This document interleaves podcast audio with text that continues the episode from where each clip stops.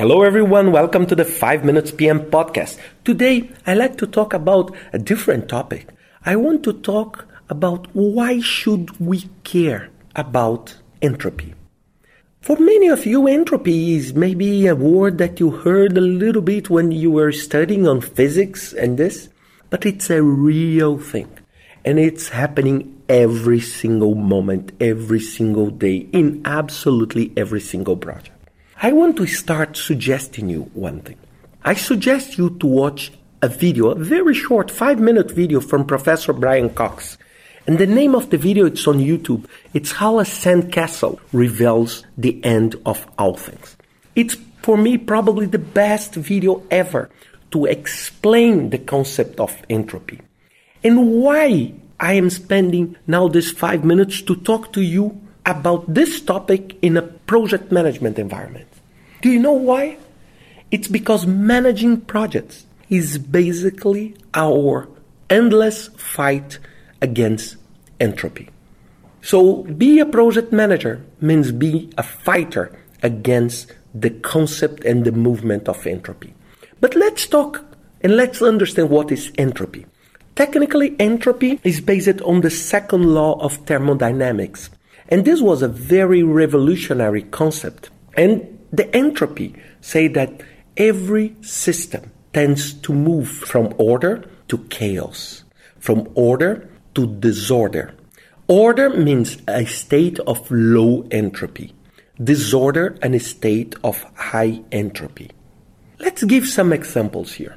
First, um, you don't need to mess up your house to clean it every week because, for example, someone to help you with the cleaning is coming next day. Your house become messy and dirty by itself. You don't need to throw things on the floor. They just fall in the floor. Your lamp, the bulb that you put in, in your ceiling, it burns naturally, but it does not fix naturally, right? So it's very, very important that you understand that the chaos comes by itself. For example, you have a wall the wall collapses naturally over time, but the wall never builds automatically over time because this is not the natural process. So the natural process is a process of disorder and not a process of order. And we as PMs, what do we want? We want to create a minimum set of order so we can promise to our client, to our boss, to our main stakeholders that we will deliver something on a specific budget and on a specific date. And in order to do that, we use a lot of techniques, a lot of tools, and we put a lot of energy. The only way that entropy does not act is if you put energy to keep the order. So let me give you an example that I love. Imagine that you just bought a white t shirt. Okay? What is a white t-shirt? It's a completely clean and perfect state. It's a completely organized environment, right? It's all white and everything. So let's suppose that you start using. What will happen with your shirt? Will it become cleaner or dirtier? You all know. You will say, oh, of course it becomes dirtier. Why?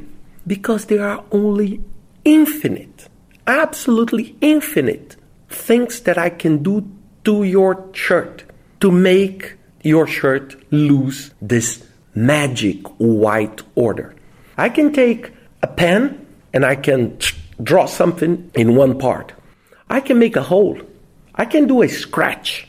You can sit in a wax. You can do everything. You, you can, for example, get a rain with a lot of dust so all these states, so there are zillions, not even billions, zillions ways of destroying your shirt. But there is only one way that will make you happy with the order of your shirt. If your shirt has one scratch, if your shirt has one stain, it's not acceptable for you because this possibility will damage your shirt. So this is exactly so your white shirt is a low entropy structure. And all the others are high entropy because it's pretty much, I'm just saying, you can have something happening in your shirt that will make it cleaner. But the probability of this to happen, it's very, very, very, very small comparing with the possibility of the chaos.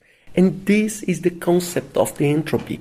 This concept is so profound that this is one of the reasons that we call arrow of time, that we can say that time only moves to the future. Time does not go back in the past because it's always moving to a low, a higher entropy structure. And now, what I want to finish this podcast, there is a lot of things you can do to manage this entropy. And this will be exactly what I plan to discuss with you next week when I say planning for the entropy. So, what can you do? Because you cannot change the laws of the universe, of the chaos, but you can manage it properly in order to increase, in order to improve the chances of your success. But this is something I want to discuss and talk to you next week with another 5 Minutes PM podcast.